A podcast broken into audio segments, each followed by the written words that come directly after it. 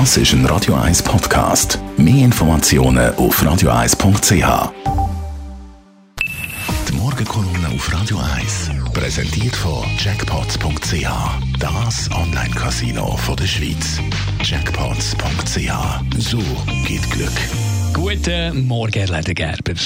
Guten Morgen miteinander. Sie können sich alle erinnern an das Bild, das jetzt wieder durch Zeitungen geht. Ende des Zweiten Weltkrieges, 75 Jahre ist es her. Und Sie haben das Bild gesehen mit den drei Männern in Jalta, wo die sogenannte Nachkriegsordnung in Europa besprochen haben.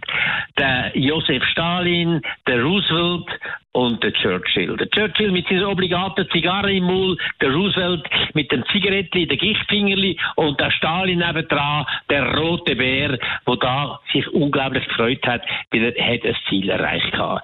Die haben die Ordnung gemacht und die Ordnung ist etwas, was ich muss sagen, wo niemand können glücklich werden davon, obwohl klar alle sind froh gewesen, ist endlich denn das Morden, der Krieg vorbei gewesen, aber was nachher weitergegangen ist, ist überhaupt nicht erfreulich gewesen. Es ist so gewesen, dass zwar Russland, der Stalin, die größten Opfer gebracht hat und einen enormen Beitrag geleistet hat an Sieg gegen den Nationalsozialismus, äh, aber äh, er hat natürlich auch viel profitiert. Kaum ist der Frieden da gewesen, der sogenannte Frieden, hat man angefangen im Osten all die Länder einzusammeln, mit nicht nur unzimperlichen Methoden, mit Gewalt, mit Hinterlist, mit Folter, mit allem zusammen. Und eins nach dem anderen von diesen Ländern ist nachher sogenannt kommunistisch geworden und von Moskau gesteuert worden.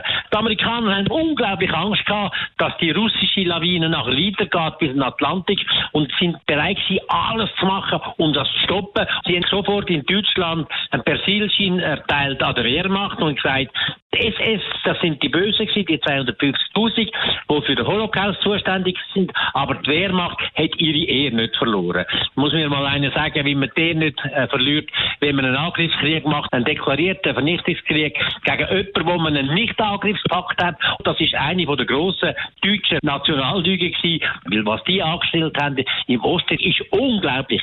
Sie haben alleine in diesen Ostfeldzügen drei Millionen Juden erschossen, neben den 6 Millionen, die wir in den Vernichtungslager getötet haben.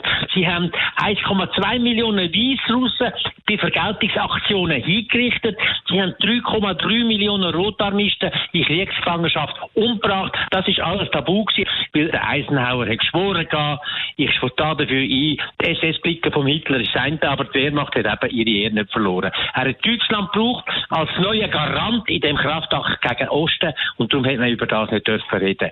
Erst 1995, wo die große Ausstellung war, Wehrmacht-Ausstellung in Deutschland unter dem Titel Vernichtungskrieg, Verbrechen der deutschen Wehrmacht, hat die Diskussion angefangen. Hat die Leute sehr, sehr betroffen, aber endlich ist dort etwas gegangen. Wir müssen lernen aus dem, es braucht mehr Transparenz und man muss noch sehr, sehr viel schaffen daran, die Vergangenheit aufzuarbeiten. Die Morgenkolumne auf Radio 1. Jederzeit zum Nachlesen. Mhm. Möchtest du wahrscheinlich mit dem Fingerzeig mir sagen, gell? wir tun ja, wie sagen nonverbal können wir kommunizieren, wir haben Gebärdensprache geübt, sind also da die Art, Doppelmoderation. Ja, so Und wenn du mit dem Finger auf mich zeigst, dann muss ich verwachen. Oder? Das sagst also, doch jederzeit jetzt. zum ja. Nachlesen als Podcast auf radio1.ch. Ja, so gut, was so eine, Und wir schreiben es nicht mal auf. ausmacht. Das ist ein Radio 1 Podcast. Mehr Informationen auf radio1.ch.